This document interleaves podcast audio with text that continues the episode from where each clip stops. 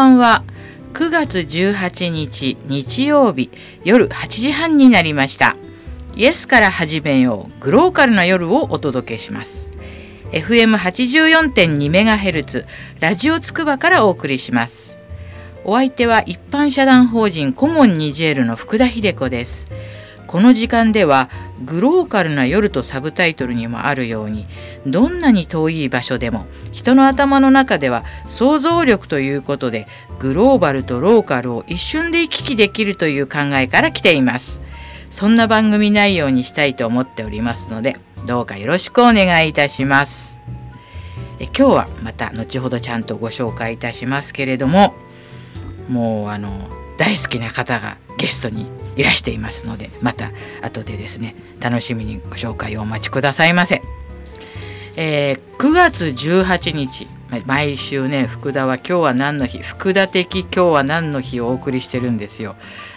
今日は何の日と言ってあの調べてもこれは福田的じゃないとご紹介をしませんのでそれ独断と偏見のなんかまあコーナーになっております。えー、今日9月18日福田的に反応したのはですねなんと1971年のこの日に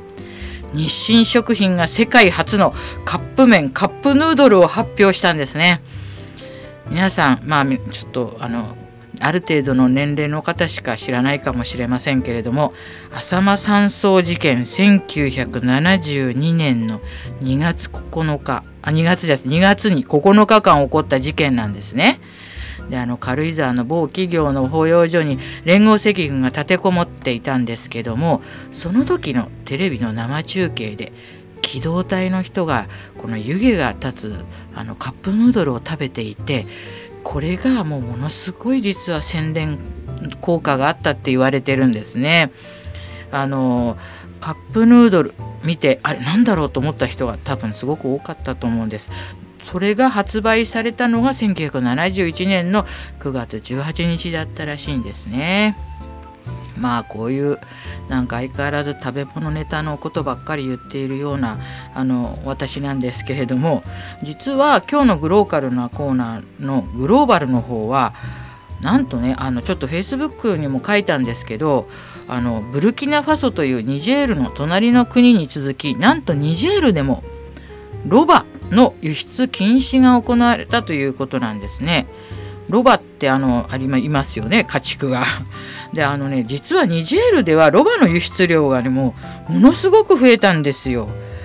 2015年の2万7,000トンというロバの輸出量から今年はねすでになんと8万トンに増えて政府はね実はこの輸出禁止という処置をしたんです。皆さんこれがねまっと驚く理由なんですけれどもね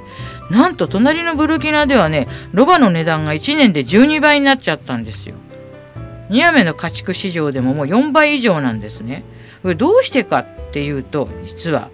このロバフィーバーってまあなんか言ってる人はいるんですけれども実はね中国での需要なんですね中国であのねロバの皮から抽出するアキョウって呼ばれるこのゼラチンみたいなものが漢方薬としてね昔から使われてるんですよ。でところがね中国では近代化のためロバの数がねもうすごいこの20年で半減していてであのーまたね中国の北部ではロバの肉を食べる習慣もあるのでどんどんロバがもう減って中国はいろんなとこからロバを輸入してたんですね。でほらこのロバの需要を満たすことができる供給元っていうのがもう今アフリカに集中していましてもうニジェールでものすごい値段になって結局ロバを売ればたくさん食べ物が買えますよね。そしてもうニジェールのねもうロバが激減してさらにあの干ばつとかでそれじゃなくても減っているのにでついにねニジェール政府がね、まあ、輸出禁止令を出したっていう話なんですね。ロバがねもう絶滅の危機にまです。だってニジェールでねロバってもう本当にねあの役に立つ家畜で、まあ、荷物を運んでくれたり人を乗せたりねもう本当にね大事なのにまあこういう理由で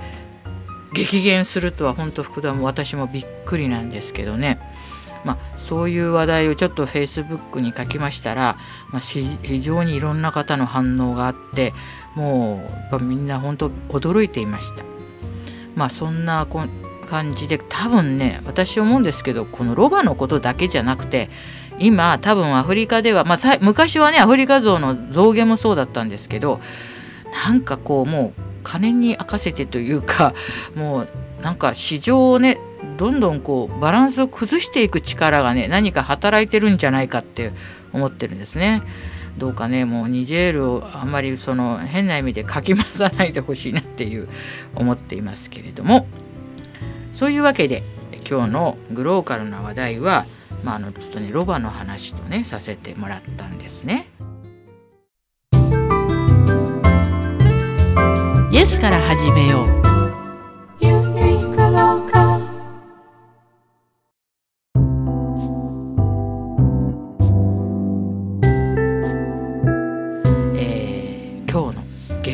紹介をいたします。以前私がパッドタウン守谷の時からお世話になっております。一般財団法人つくば市国際交流協会の中村隆之さんにいらしていただきました。よろしくお願いいたします。こんばんは。よろしくお願いします。相変わらずいい声ね。あのありがとうございます。いやもうなんかこういうふうにやってお話しするとなんか懐かしいという感じがしますけれども、ね、はい、はい、あの中村さんはつくば市の国際交流協会で本当にいろいろいろいろもうご活躍なさっていてあの最近では、うん、あのまあつくば交流協会としては最近どんなイベントをされてちょっとどんな感じでしたか？それは。そうですね。あのー、まあ今年度に入って、はい、あの一番大きか大きいイベントだったのはあのつくばフェスティバルなんですけれども、はい。はい、えっ、ー、とまあ今年は、えーまあ、つくば市内のえっ、ー、といろんな活動をしている、えー、方々を優先的にあの参加してもらってそれでえっ、ー、といろいろな国の料理とか、えー、民芸品の紹介だとか自分の活動紹介とかまあ、あとステージとかっていうことであの、盛大にやりました。あそうですか、あのラジオを聴いている皆さんあのつくば市国際交流協会がどこにあるかってご存知ですかねあの西部とか、まあ、駅のところのペディトリアンデッキから行くとあのノバホールのあれ入り口の右側って感じですよ隣ですね、はい、そこにあの本部というか教会さんがあるんですよね。だから私も、はい、あのちょっとつくばに来た時はちょっとあのなんかアポも取らずによってあの ちょっとね中村さんにお会いしに行く時があるんですけども、えー、じゃあそういうあそう今年は私もねあのボランティアの方のことで、はい、あの講演させていただいて、私もねあのすごく勉強になりました。ありがとうございます。はいいろんな方がいらしてやっぱりこういうことで大事だなと思いましたね。そうですね、まあ、あの筑波はまあ、以前からもその県内では外国人の数っていうのがものすごく多い地域なんですけど、さらに今どんどん増えていって年間400人ぐらいずつこう増えていってるんですね。400人ずつ増えてはい。ちょっと古いんですけどあの今年の6月の時点で8100人以上の、まあ、外国人がつくば市にあの居住しているっていうことで8100何十人とかっていう感じだと思います。それ私ちょっとね予想よりすごいはるかに多い数でした。そうですね。はい、あの 2, 2位が多分その水戸とか、はい、あのその周辺だと思うんですけれど、はい、3500人から4000人ぐらいだったと思うんですね。だから少なくともそれの倍以上のあの外国人がいるということで。まあ、それがまだ増え続けているっていうところが、はい、はい、すごいですね。そうですね。はい。そうするとつくば市の国際交流協会さんとしての役割が、まあ、大きいっていうだけじゃなくどんどんこれからも、まあ、その外国人が増えているので役割も大きくなっていくっていうことですね。そうですねあの、まあえーと、うちの国際交流協会も4年目今迎えていて、はいで、まあ、何をすべきかみたいなところを、はい。まあ、いろいろ考えているんですけど、はい、まあ、大きな柱としては、はい、あの支援の部分と、まあ、交流の部分なんですけれど、あのー、まあ今どっちかというと支援っていう方をいかに充実させるべきか、何をすべきかみたいなことをよく話し合っているんですね。で、まあ、ここ、あのー、最近こう思うのは増え増えてくればあの、まあ、それがその研究者として来るのか、えー、留学生として来るのかもしくはその外国人配偶者として来るのかっていろいろあるんですけれど、はい、あの増えてきたらきっと病気になる人もいるでしょうと。うであの必ずしもねその英語が話せるわけではなかったりとかっていう方もいるわけですよね。はい、で、えっと、病院のねあの病院の方に見てみても、まあ、英語は話せます、うん、だけど、えー、それ以外分かりませんっていう方もいらっしゃる、はい、だんだん今あの多言語で対応できる先生も増えてきているんですけれども、はい、まだまだね、はい、あの足りないので、まあ、そういう、えーと、人たちが母語で安心してあの病院にかかれるようにということで今はその医療通訳ボランティアの制度を充実させようというふうにあの思っているんですね。で、まあ、英語については比較的人が多いんですけれど、あの中国語スペイン語ポルトガル語についてはまだまだ,、あのあの通訳できる方が足りないっていうこともあって。ちょうど今その10月1日から始まるんですけど、はい。はい、医療通訳ボランティアの養成講座っていうのをやって、えーまあ、3日間のコースであの品種としては少ないんですけどでもちゃんとあの3日目の最後にはレベルチェックテストをやって、はい、一定以上の語学力とか、あの基礎知識、医学に関する、がないとあの合格できないんですけれど、まあ、そうやってレベルを保ちつつあの支援の方に向けるっていうことを今あの考えてるんですけどね。いやすごい。やっぱりあのなえば言葉は、はい、今インターネットが進んで、はい、昔のようにこういう洋服着てますとかここではこうですっていうのはね、うん、そのネットの中で見ることができるっていうのは、すごくね昔より進んだと思うんですね。で、ね。うん。はい、でもこのリアルな要するに、まあ、アナログ的っていうかこうみんなでパーティーをしたり、うん、それからこういろいろ話したり、そういうなんていうのかなこの体が伴う部分でネットの中でなくて、はい、リアルな部分はもっとその交流っていう言葉がそのこういう服着てますっていうよりかも一歩ささ進んだなんか感じが求められてるかなっていうふうにも思うんですね。うん、ですね。ね。ですからやっぱこの後支援するっていうことはこれウェイトがどんどん増えれば増えるほどやっぱ変わっていくと思うし、はい、これはねなんかそれにスマホなんかね、うん、これね10年前にこれだけスマホが普及するっていうことを予想した人多分ねそれいないと思うんですよ。そうですよね、うん、っていうことは、まあ、パソコンの前に行かなくても、まあ、結構スマホで情報を得たりとか、うん、そういうふうに変わってきてますよね昔の交流で、ね。はい、でもまだこの交流協会っていう名前のところはたくさん日本中ありますし、だからその後中身がねだから今中村さんおっしゃったように求められてるというかねこれからどういう方向に行くのかっていうのがぱり難しい、ね、そうなんですよね。実はすごく悩んでるのが、えー、えー、まあ、今そういうことでいろいろ事業をやってるんですけど、はい、それでいいのかっていうあの5年後10年後っていうに、うん、あのうちの国際交流協会がどういう組織になっているべきなのかっていうところが、なかなか見えないんですね。で今ちょっと始めている去年から始めてるんですけど、あの座談会っていうのをやってみようと。いうことで、えーまあ、今年も1回やったんですけど何をしてるかっていうと日本人が考えているのはどちらかっていうと外国人と交流したいですねっていうところなんですね。うんはい、で外国人の人に聞いてみるともちろん交流もしたいしあれなんだけども生活の方が大変だということで、支援をしてほしいっていう意見がどうも多そうだっていうことが分かったんです。でもそのいろいろその考えてみるとあの外国人のその支援っていうことでもじゃあ留学生がどういう支援を求めてるのか何を求めてるのかっていうことと例えばあのお子さん小さいお子さんがいる方はどうだ会社員の人はどうだとかそういう国によっても多分状況は違うし、えーと、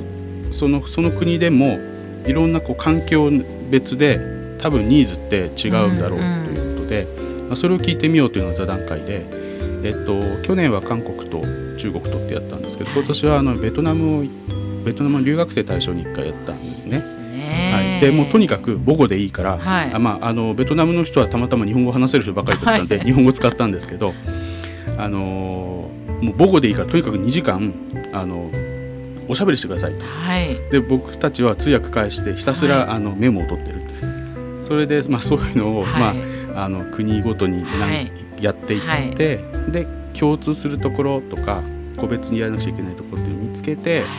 あの考えていけば僕たちが何をすればいいかっていうのは、もしかしたら見つかるんじゃないかっていう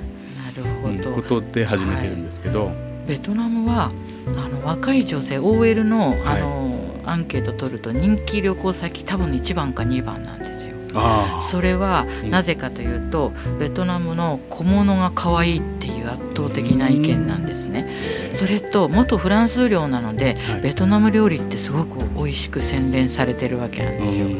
でやはり食べ物も美味しい。そしてその街の雰囲気と小物が可愛いっていうんですね。今 OL の人たちねすごいですよベトナム人気が。あそうなんですね、えー、だからなんかそういうふうなあのベトナムの面もあのこうあるのでなんかそういうもしそういうこれがあったら結構候補で広げれば行く人はね結構若いようになる人が多いんじゃないかなと。あの茨城県はその今県庁の中にベトナム対応室みたいのができて、はい、でベトナム、まあ、国の政策でもありますよね、はいはい、でもあのベトナムの人がどんどん増えてるんですね。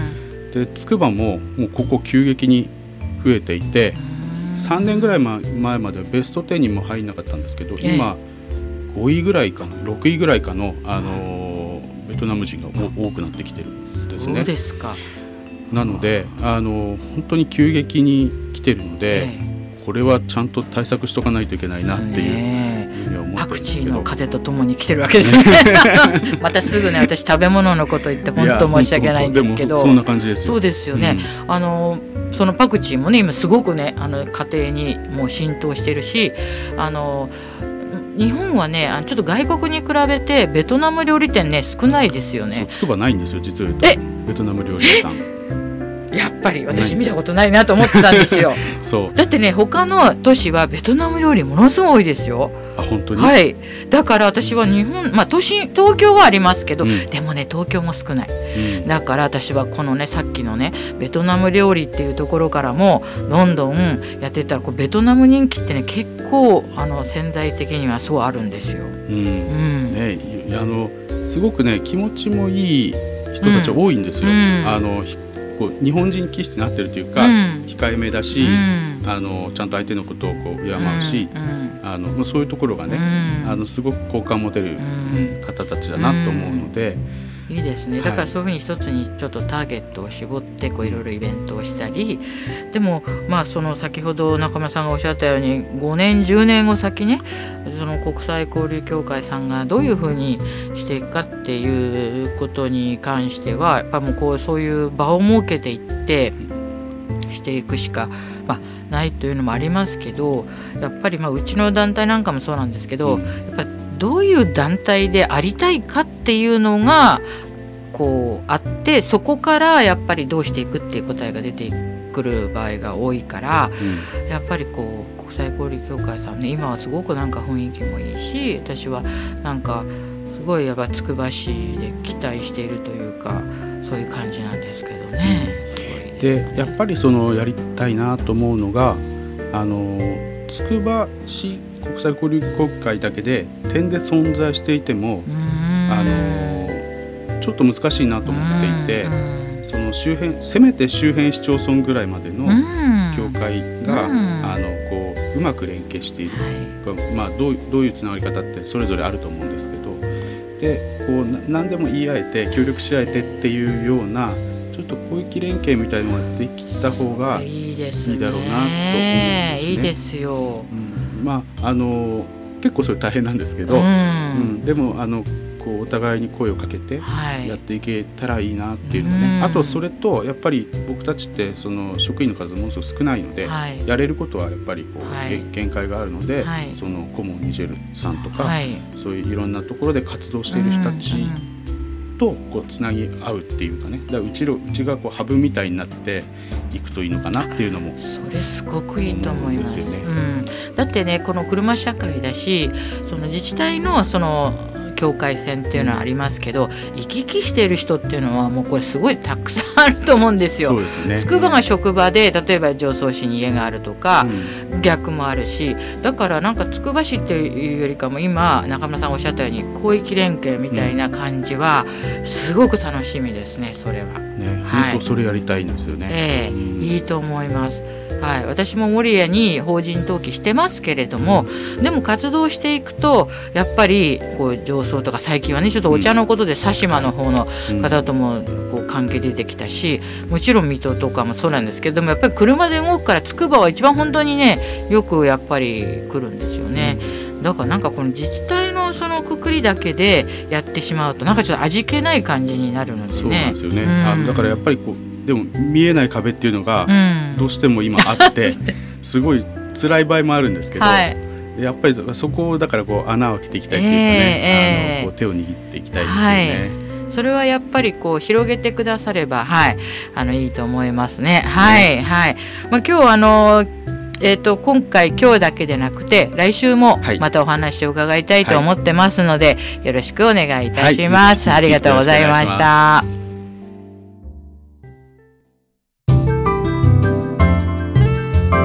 イエスから始めよう、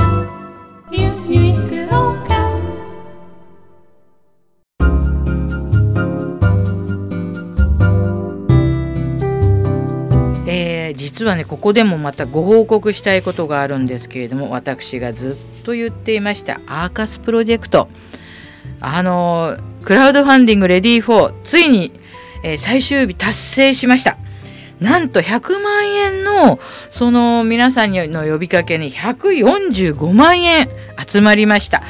ありがとうございました。あのもうね、福田も、まあ、あの仲がいいアーカスさんのことなんで、ヒヤヒヤして見ておりましたけど、これもね、ほんとクラウドファンディング100万円成功するってすごい大変なことです。あの、実はコモンニジェールもね、2度ほどやっているんですけど、結構あの、最後がね、これがまたみんな、こうドキドキして見守ってるんですね。うちなんかもあの、3000円目標に足りない時に、えー、3000円入れた方が、これであの、自分が達成させたっていう風な気持ちでリロードしたら同時に10万入れた方がいてですね あのその方が リロードしたらなんか自分の3000円があのえみたいな感じになってたとかってもういやそんなことないですよもう3000円までは本当にありがたいです。まあこのご報告をね今日はあのちょっとアーカスさんのさせていただこうと思っておりました。そして今年も2016年10月10日月曜日祝日なんですけれども中央公民館ホール守谷市で、えコモンニジェールチャリティーコンサートを行います。今年はアウラさんという女性アカペラのグループで1000円となっております。あの本当に素晴らしいのでぜひ皆さんいらしてください、えー、今日最後の曲も「さあもう一度愛が呼んでいる」というアウラさんの曲を流して、えー、エンディングとしたいと思います。では皆さんじっと聞いてくださいね。はい。じゃあまた来週お耳にかかりましょう、えー、さようなら。